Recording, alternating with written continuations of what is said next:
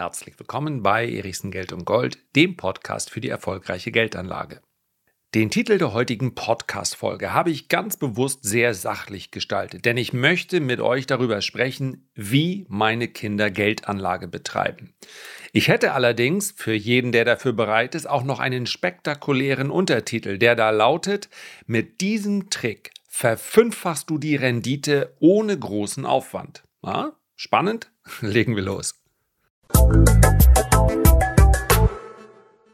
So, dann wollen wir gleich beginnen mit dem Erfolgsfaktor schlechthin, bevor die Spannung ins Unermessliche steigt und vielleicht sogar körperliche Schäden hinterlässt. Welcher Erfolgsfaktor ist es denn, der über allen anderen Faktoren, die natürlich auch wichtig sind in der Geldanlage, thront? Ich möchte es beantworten mit den Worten von Rammstein. Dem Ende treiben wir entgegen keine Rast, nur vorwärts streben. Am Ufer winkt Unendlichkeit, gefangen so im Fluss der Zeit. Zeit ist der entscheidende Faktor. Und ihr habt es euch vielleicht schon gedacht, genau deshalb möchte ich jetzt in dieser Börsenphase, in der die Kurse massiv unter Druck geraten und vielleicht auch noch eine ganze Ecke tiefer fallen werden, sprechen darüber, wie meine Kinder investieren, wie sie Geldanlage betreiben. Und das kann ich vorwegnehmen. Wir sprechen hier über die Anlage in Aktien. Denn selbstverständlich ist es langfristig in einem Vermögensportfolio, wie es so schön heißt, durchaus sinnvoll, in Sachwerten zu streuen. Aber wenn wir über die Geldanlage von Kindern sprechen, dann sprechen wir in der Regel auch über begrenztes Investitionskapital.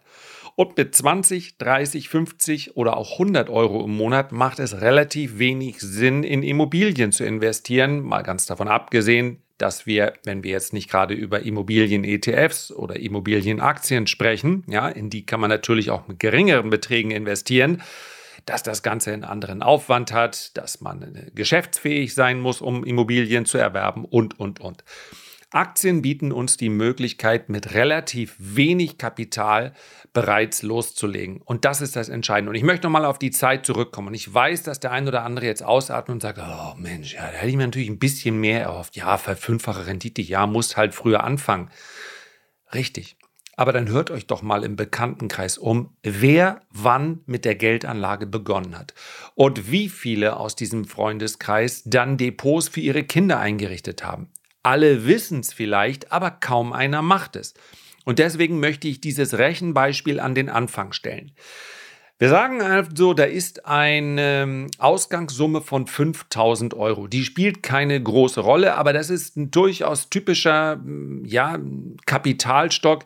Hat sich vielleicht ergeben daraus, dass die Eltern oder die Verwandten auf so ein Sparkonto eingezahlt haben. Ja? Deswegen nehmen wir einfach mal eine Ausgangsbasis von 5000 Euro. Man kann sich diese 5000 Euro auch wegdenken. Es braucht nur eine Mindestsumme von 10 oder 15 Euro. Ja, je nach Broker, um dann loszulegen in der ETF-Anlage oder, darauf kommen wir gleich noch zu sprechen. Aber erstmal das Rechenbeispiel. 5000 Euro. Und ich zahle monatlich 100 Euro ein. Und ich habe jetzt bewusst einen recht geringen Betrag gewählt, weil selbstverständlich auch für viele Erwachsene das, was ich jetzt sage, gilt. Immer noch ist das Wichtigste die Zeit, das heißt also anzufangen. Und wir nehmen jetzt mal einen optimistischen äh, Zinssatz von 9%. Der ist aber nicht abwegig. Der MSCI World hat im Verlauf der letzten 40 Jahre durchschnittlich eine Rendite von 8,8, 8,9 Prozent gebracht. Ja, und es mag ja den einen oder anderen geben, der sagt, ich möchte die einfachste Geldanlage der Welt. Und das wäre nach wie vor den, das muss man allerdings wissen, recht Nordamerika-lastigen MCI World ETF zu kaufen. In den letzten 40 Jahren 8,9 Prozent. Wenn wir uns andere Zeiträume raussuchen, dann haben wir teilweise auch nur in Anführungszeichen rund 7%. Wenn wir kürzere Zeiträume nehmen, dann gibt es auch manchmal Phasen, da sind es nur 6%. Aber lass uns doch heute mal optimistisch bleiben und sagen 9%. Und das Ganze betreiben wir jetzt für 35 Jahre. Wir nehmen also, ich weiß mittlerweile liegt das Rentenalter bei oberhalb von 65, aber es rechnet sich einfach so schön. 35 Jahre. Das bedeutet also, wir sprechen jetzt über jemanden, der mit 30 Jahren angefangen hat. Und das ist nach meiner Erfahrung, nach den Zuschriften, die ich bekomme, tatsächlich häufig so. Das Studium ist durch, die Ausbildung dann schon etwas länger, man verdient etwas Geld, man erfüllt sich die ersten Wünsche und dann fällt einem im Alter von 30 Jahren oft auch, weil man über Familienplanung nachdenkt, ja, das ist natürlich jetzt wirklich ganz pauschal und oberflächlich betrachtet, dann fällt einem irgendwo um das 30. Lebensjahr ein, ich sollte etwas machen. Dann bleiben also vom Lebensjahr 30 bis 65 35 Jahre. 5000 Euro monatlich 100 Euro Sparrate. Ergibt nach 35 Jahren 373.541 Euro. Nicht schlecht. Jetzt nehmen wir aber mal an, meine Eltern wären auf die glorreiche Idee gekommen und hätten mir schon vorher gesagt, dass der Zeitfaktor ein ganz entscheidender ist und hätten im Alter von zehn Jahren, natürlich geht es auch noch früher, aber wir hätten im Alter von zehn Jahren in diesem Beispiel beschlossen, Mensch, für den Bub oder das Mädel legen wir einfach mal 5000 Euro an und sparen dazu 100 Euro monatlich in einen ETF auf den MSCI World. Dann hätte die Ansparzeit bis zum 65. Lebensjahr nicht 35, sondern 55 Jahre bedeutet. So, und jetzt mal bitte einfach raten, ohne einen Zinsrechner oder Taschenrechner zu benutzen. Wir haben also für 35 Jahre 9% monatlich 100 Euro, 373.000 gehabt. 20 Jahre mehr bringen wie viel? 2.157.000 Euro.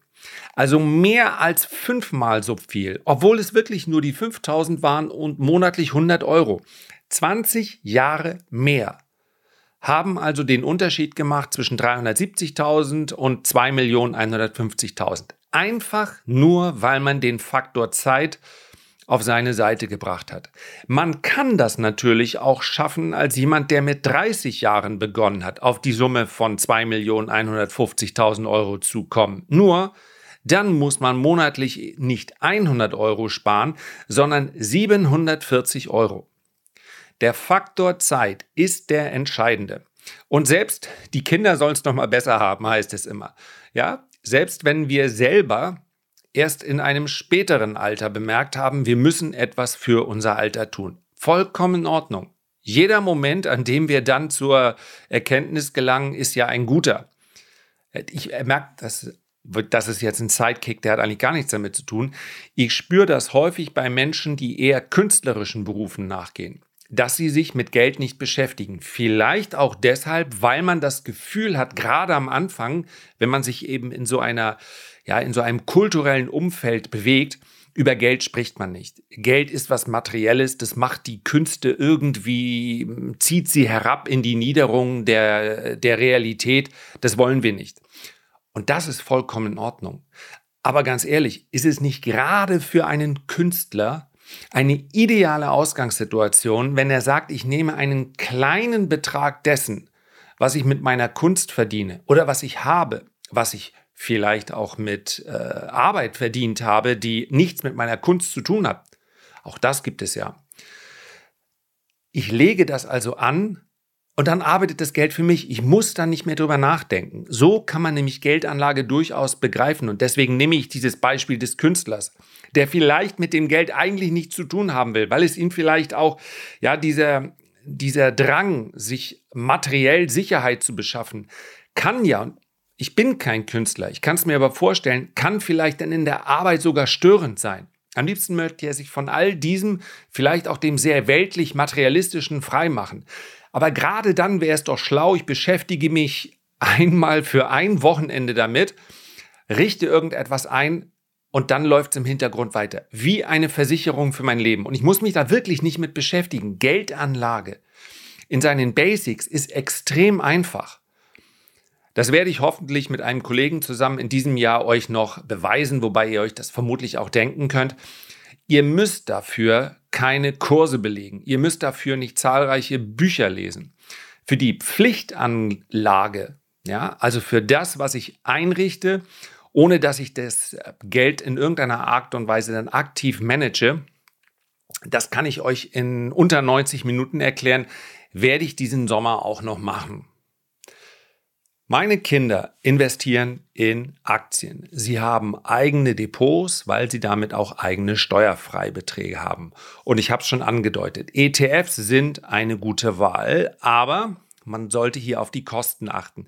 Gerade dann, wenn euch der Broker bestimmte ETFs vorschlägt. Ob zumindest über einen Zeitraum, der etwas länger ist, ob dann die Kostenquote bei 0,15 Prozent pro Jahr liegt oder 0,45 Prozent, macht eben auf so einen langen Zeitraum einen großen Unterschied. Ja? Fixkosten gehen von meiner Rendite immer ab. Und deswegen sollte man wirklich darauf achten und diese Produkte miteinander vergleichen, insbesondere dann, wenn einem bestimmte Produkte immer vorgeschlagen werden. So, meine Kinder setzen nicht auf, auf ETFs, denn sie haben einen Vater, der sich mit dieser Materie beschäftigt und insbesondere auch sehr gerne mit Einzelaktien beschäftigt. Also kaufen sie diese auch, beziehungsweise Teile. Das bieten mittlerweile einige Broker an, dass man also, ja, eine Amazon-Aktie ist mittlerweile günstiger nach dem Aktiensplit, aber nehmen wir mal eine Alphabet, da reicht eben eine Sparrate von 100 Euro nicht. Man kann aber mittlerweile kleinste Anteile einer Aktie kaufen. Das heißt, selbst mit 100 Euro kann ich dann Anteile einer Aktie erwerben beziehungsweise mehrere Aktien. Und genau so kann man das machen und an dieser Stelle der ganz wichtige Warnhinweis. Es ist sinnvoller auf Aktien zu setzen, wenn man sich nicht mit der Materie beschäftigt hat und das ist häufig auch dann der Fall, wenn ich mir nicht sicher bin, ob ich genügend darüber weiß. Einzelaktien können eine Performance liefern und werden eine Performance liefern, die oberhalb der Durchschnittsrendite von ETFs liegt, aber nur dann, wenn ich weiß, in was ich dort investieren muss. Und ich möchte mal ganz kurz beispielhaft den Branchenmix vorlesen aus dem Zukunftsdepot der Renditespezialisten. Das ist jetzt keine Empfehlung daherzugehen und zu sagen, genau das bilde ich ab. Ja? Es geht aber darum, mir klarzumachen, dass insbesondere bei denjenigen, die in den letzten Jahren zur Geldanlage dazugekommen sind, das Gefühl besteht, naja, irgendwie muss man in Zukunft investieren. Ja, das ist, das hört sich natürlich, und jetzt spreche ich gerade über das Wort Zukunft und Zukunftsdepot und sage, Vorsicht, das kann natürlich auch Marketing sein. Also Geldanlage ist letztlich immer in die Zukunft gerichtet. Ich habe ja heute nichts davon, sondern erst später. Aber der Begriff Zukunft kann natürlich auch bedeuten, wir haben hier eine Reihe von Werten, die heute noch nicht bewiesen haben, dass sie Geld verdienen. Und darum geht es mir. All das, was ich in der langfristigen Geldanlage im Depot habe, verdient heute schon Geld. Eventuell ist ein Teil der Bewertung darauf aufgebaut, dass heute die Erträge noch nicht allzu hoch sind, aber möglicherweise in der Zukunft, das darf durchaus sein, aber diese Hürde des Sie verdienen bereits Geld. Die müssen meines Erachtens Unternehmen nehmen, die eben in so ein langfristiges Portfolio reingehören. Also den Branchenmix lese ich mal ganz kurz vor, dass man in etwa eine Vorstellung davon hat. Ist nicht gleichgewichtet, aber damit bekommt ihr, ja, ich denke, es ist klar, was gemeint ist. Wir haben drin Versorger, Industriemetalle, Biotech, Pharma, Chemie, Edelmetalle, Internet, IT-Dienstleistungen, Versicherung, Konsum, Beteiligung, Energie, Medien, Halbleiter, Batterien. Versorger, damit habe ich, glaube ich, begonnen. So, das ist nicht gleichgewichtet drin, denn bei einem Depot von 15, 16, 17 Werten ist das nicht möglich. Mehr müssen es aber meines Erachtens nicht sein. Zehn sollten es mindestens sein. Mehr als 30 ist dann Spielerei. Hängt auch ein bisschen davon ab, wie viel Kapital man hier investiert. So, ein Anspardepot bestehend, ich kann diese Warnung nur immer wieder wiederholen, bestehend aus Tech-Werten ist nicht sinnvoll. Ein Anspardepot nur bestehend aus Dividendenwerten ist ebenfalls nicht sinnvoll, es sei denn, dass als Einschränkung, es wird sehr viel später eröffnet und es geht hier um Auszahlungen, die ich brauche bzw. die ich nutzen möchte, um Anschaffungen des äh, täglichen Bedarfs, also meines eigenen Konsums möglich zu machen. Das ist dann etwas anderes, hat aber natürlich mit einem Kindergelddepot relativ wenig zu tun. Mindestens die Hälfte der Werte in so einem langfristigen Portfolio wird aber Dividenden zahlen, weil es sich hier häufig um Unternehmen handelt, die man eher dem Value-Sektor zuordnen würde. Die Bewertungen sind bis vor, ja, wenn wir jetzt mal die letzten sechs, sieben, acht, neun Monate rausnehmen, die Bewertungen, die man Wachstumswerten zugestanden hat, die waren viel, viel höher. Aber es kommt natürlich auf die Kursgewinne, auf die kurzfristigen, in so einem langfristigen Portfolio weitaus weniger an, denn ich möchte die Werte ja gar nicht verkaufen. Ich muss also überlegen, was habe ich davon? Gerade bei einem Depot, welches Kinder anlegen, spielen aber Wachstumswerte, beziehungsweise welches vielleicht auch mit dem Kindergeld dann betrieben wird. Ja, häufig sind es ja die Erwachsenen, die dann für Kinder erstmal diese Aufgabe übernehmen. Spielen Wachstumswerte dennoch eine Rolle? Selbstverständlich gehören Dividenden mit dazu und sämtliche Dividendenindizes haben aufgrund der Tatsache, dass diese Dividenden natürlich in diesen Indizes gedanklich immer wieder reinvestiert werden, das ist also auch durchaus sinnvoll, praktisch alle anderen großen Indizes geschlagen. Ja, diese Reinvestments sind extrem renditefördernd langfristig. Aber Wachstumswerte gehören natürlich auch da rein. Wenn wir über eine Amazon sprechen, dann ist das ein Wert, der vermutlich in den nächsten zehn Jahren nicht mal annähernd die Performance bringt wie in den letzten zehn Jahren. Aber dennoch ist es natürlich eine ganze Branche, die man hier abbilden kann, nicht zuletzt das Cloud-Business. Dennoch kann man von der Aktie auch überzeugt sein, obwohl sie heute noch keine Ausschüttung tätigt. Viele von diesen Werten, die im Übergang sind von einem Wachstumswert zum Value-Wert, werden dann in den nächsten Jahren auch zu Dividendenzahlern. Und das ist häufig ein, ja, eine Marktphase, in der diese Unternehmen dann von ganz anderen Investoren nochmal entdeckt werden. So. Ein Thema möchte ich an dieser Stelle auch noch nennen. Bitcoin. Rund 10% des äh, Investitionskapitals fließt bei meinen Kindern in Bitcoin. Und zwar dann per Coast Average Effekt, denn die kaufen ja einfach monatlich nach. Wir sprechen hier im Übrigen über Beträge, die meine Kinder auch selber leisten können. Selbstverständlich hätte ich ihnen einfach ein großes Depot dahin klatschen können und sagen, so Kinder, da geht die nächsten 30 Jahre nicht an und dann freut ihr euch. Und selbstverständlich werde ich meine Kinder sicher nie auf der Straße sitzen lassen, aber ich möchte ja, dass sie selbst ein Gefühl dafür entwickeln und das entwickeln sie am ehesten, wenn sie mit dem, was sie selbst verdienen, ja, meine Tochter ist im Studium, mein Sohn ist noch in der Schule, aber selbstverständlich kann man in Sommerferien zumutbar auch mal zwei bis drei Wochen arbeiten. Und von dem, was Sie dort verdienen, dürfen Sie natürlich auch was ab ausgeben. Sie dürfen letztlich sowieso, was Sie wollen, weil Sie, ja, mein Sohn nächste Woche, meine Tochter schon jetzt volljährig sind, die können machen, was sie wollen und sollen machen, was sie wollen. Sie sollen auch eigene Entscheidungen treffen und die dürfen gerne auch mal falsch sein. Hoffentlich tut es nicht so weh, gehört aber mit dazu. Wenn Sie aber von diesem selbstverdienten Geld dann anlegen, dann soll das eine Sparrate sein, die in etwa dem entspricht, was sonst auch angelegt wird, damit Sie spüren, was das überhaupt bedeutet. Ja, ich verzichte jetzt auf etwas und investiere für später. Und deswegen sind das Sparraten, die wirklich überschaubar sind und die Sie auch selber mit Ihrem Verdienten bedienen können. Das entspricht in etwa dem, was für viele Jahre wir übernommen haben und jetzt übernehmen Sie es eben selber. So. Die Kinder müssen sich nicht für die Geldanlage interessieren. Und das hört sich jetzt so allgemein an. Und der ein oder andere, der das jetzt hört, mag denken, ja, du hast leicht reden. Du hast mit, mit deinen Kindern ja alles besprochen in der Geldanlage. Mein Sohn, meine Tochter interessiert sich gar nicht dafür. Ich sage euch, meine Kinder interessieren sich nicht dafür, was ich mache durchaus für meine Existenz und wir äh, sprechen über ganz, ganz viele Dinge. Aber Geldanlage, Aktienanlage ist praktisch nie ein Thema, weil es sie nicht interessiert. Dennoch habe ich mit Ihnen besprochen, welchen Wert ich aus welchem Grund in dieses Depot reingelegt habe. Viele dieser Unternehmen kennen Sie natürlich auch durch den, ja, durch das, was Ihnen im Alltag so begegnet. Es geht darum, dass ein natürliches Verständnis äh, entsteht und kein aufoktroyiertes. Ich habe nicht gesagt, ihr müsst euch mit Geldanlage beschäftigen. Es ist absolut keine Pflichtübung, insbesondere nicht in diesem Alter und auch später nicht. Es ist in Ordnung, wenn jemand sagt, ich verschaffe, ich vermittle meinen Kindern ein gewisses Gefühl dafür, was es bedeutet, für Geld zu arbeiten, dieses Geld dann auch zu nutzen und sich darüber Gedanken zu machen, wie entwickelt denn Geld wirklich Energie? Durch das Aufbewahren von Geld wird nämlich überhaupt keine Energie erzeugt. Entweder man konsumiert es, mal für sinnvolle Dinge, mal auch für weniger sinnvolle Dinge, das gehört mit dazu, oder man investiert es.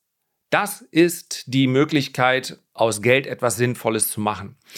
Geld in seiner Papierform zu nehmen, und so erhalten wir es ja häufig als Lohn, als Gehalt, als ähm, Entlohnung, hat überhaupt keinen Wert und erhält seinen Wert nicht einmal, wenn ich es irgendwo hinlege. Deswegen ist die klassische Spardose eigentlich ein Relikt aus vergangenen Zeiten und war noch nie die sinnvollste Lösung, irgendetwas aufzubewahren, war vielleicht die praktischste, zumindest mal bei Kleingeld. Aber was ich damit sagen will, der Zugang zu Geld kann völlig unterschiedlich sein. Und der sollte meines Erachtens nicht in der Art stattfinden, dass ich mh, hm, eine besondere Wertschätzung für Geld erzeugen möchte.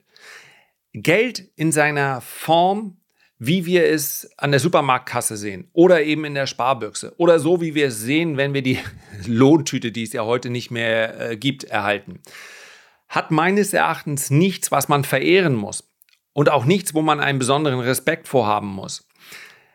Das, was man mit Geld bewegen kann, das ist interessant, aber das entsteht in einem jungen Menschen meines Erachtens ähm, unterbewusst. Er selber wird vielleicht an einen Punkt gelangen, wo er sagt, ich möchte etwas gestalten und damit ich es so gestalten kann, brauche ich Geld. Das heißt also, der Zugang zu Geld, der sollte nicht zu technisch sein. In dem Sinne, je mehr du Geld du hast, umso besser wird es dir gehen. Das ist ja genau nicht, was ich vermitteln möchte. Geld und Glück haben eine, eine wirklich sehr, sehr schwache Korrelation zueinander. Und von daher möchte ich auch nicht, dass meine Kinder für diese Anlage ein besonderes Interesse entwickeln, nur weil ihr Vater sich damit beschäftigt. Im Übrigen auch nicht in der Form, dass es geht um Maximierung, sondern ich gestalte meinen Tag gerne um dieses Thema Geld und Geldanlage herum. Mich interessiert Wirtschaft, mich interessiert in Interaktion zu treten. Aber die Maximierung von Geld ist ein relativ schwaches Geld. Äh, ein relativ schwaches Ziel. So, es ist eher wie eine Versicherung. Etwas, was ich, und damit sind wir wieder beim Bild des Künstlers, einrichte, damit ich mich nicht ständig damit befassen muss. Und wenn meine Kinder zu äh, Kryptowährungen vielleicht sogar eine, insbesondere mein Sohn, der sehr im Bereich Gaming unterwegs ist, ähm, eine stärkere Beziehung hat, dann einfach deshalb, weil ihm das häufiger begegnet im Alltag. Also 10% Bitcoin und wir haben natürlich auch darüber gesprochen, extreme Schwankungen, extreme Volatilität. Vielleicht geht sich das Konzept auch nicht aus, dann sind die 10% weg, aber dann hat man es wie die Schweizer gemacht. Ja? 90% konservativ, 10% spekulativ. Wenn es aufgeht, dann können diese 10% ganz erheblich zur späteren Rendite beitragen. Also, Geldanlage ist letztlich wie eine äh, Prophylaxe. Man muss es auf jeden Fall machen, selbst wenn man keine Lust hat, sich mit dem Thema zu beschäftigen. Auf jeden Fall in der Form von äh, ETFs, in Form von langfristiger Geldanlage. Alles das, was darüber hinausgeht, ist die Kür. Wenn ich Spaß daran habe, die meisten, die hier zuhören, werden vermutlich Spaß daran haben. Und um auf den ersten Punkt, auf das, den Erfolgsfaktor schlechthin zurückzukommen, das Wichtigste überhaupt, ob nun Erwachsener oder Kind, lautet anfangen. Anfangen mit der Geldanlage. Insofern habt ihr Kinder, Enkelkinder, was auch immer, tut ihnen was Gutes, besprecht diese, das Thema mit ihnen und legt los. Herzlichen Dank für deine Aufmerksamkeit. Wenn du Lust hast, dann nimm dir doch bitte ganz kurz die Zeit, abonniere den Kanal oder hinterlass vielleicht ein Feedback oder einen Kommentar oder ein oder, wenn du magst, auch fünf Sterne sofern dir dieser Podcast weiterhilft. Ich freue mich darauf, wenn wir uns beim nächsten Mal gesund und munter wiederhören. Bis dahin alles Gute, dein Lars.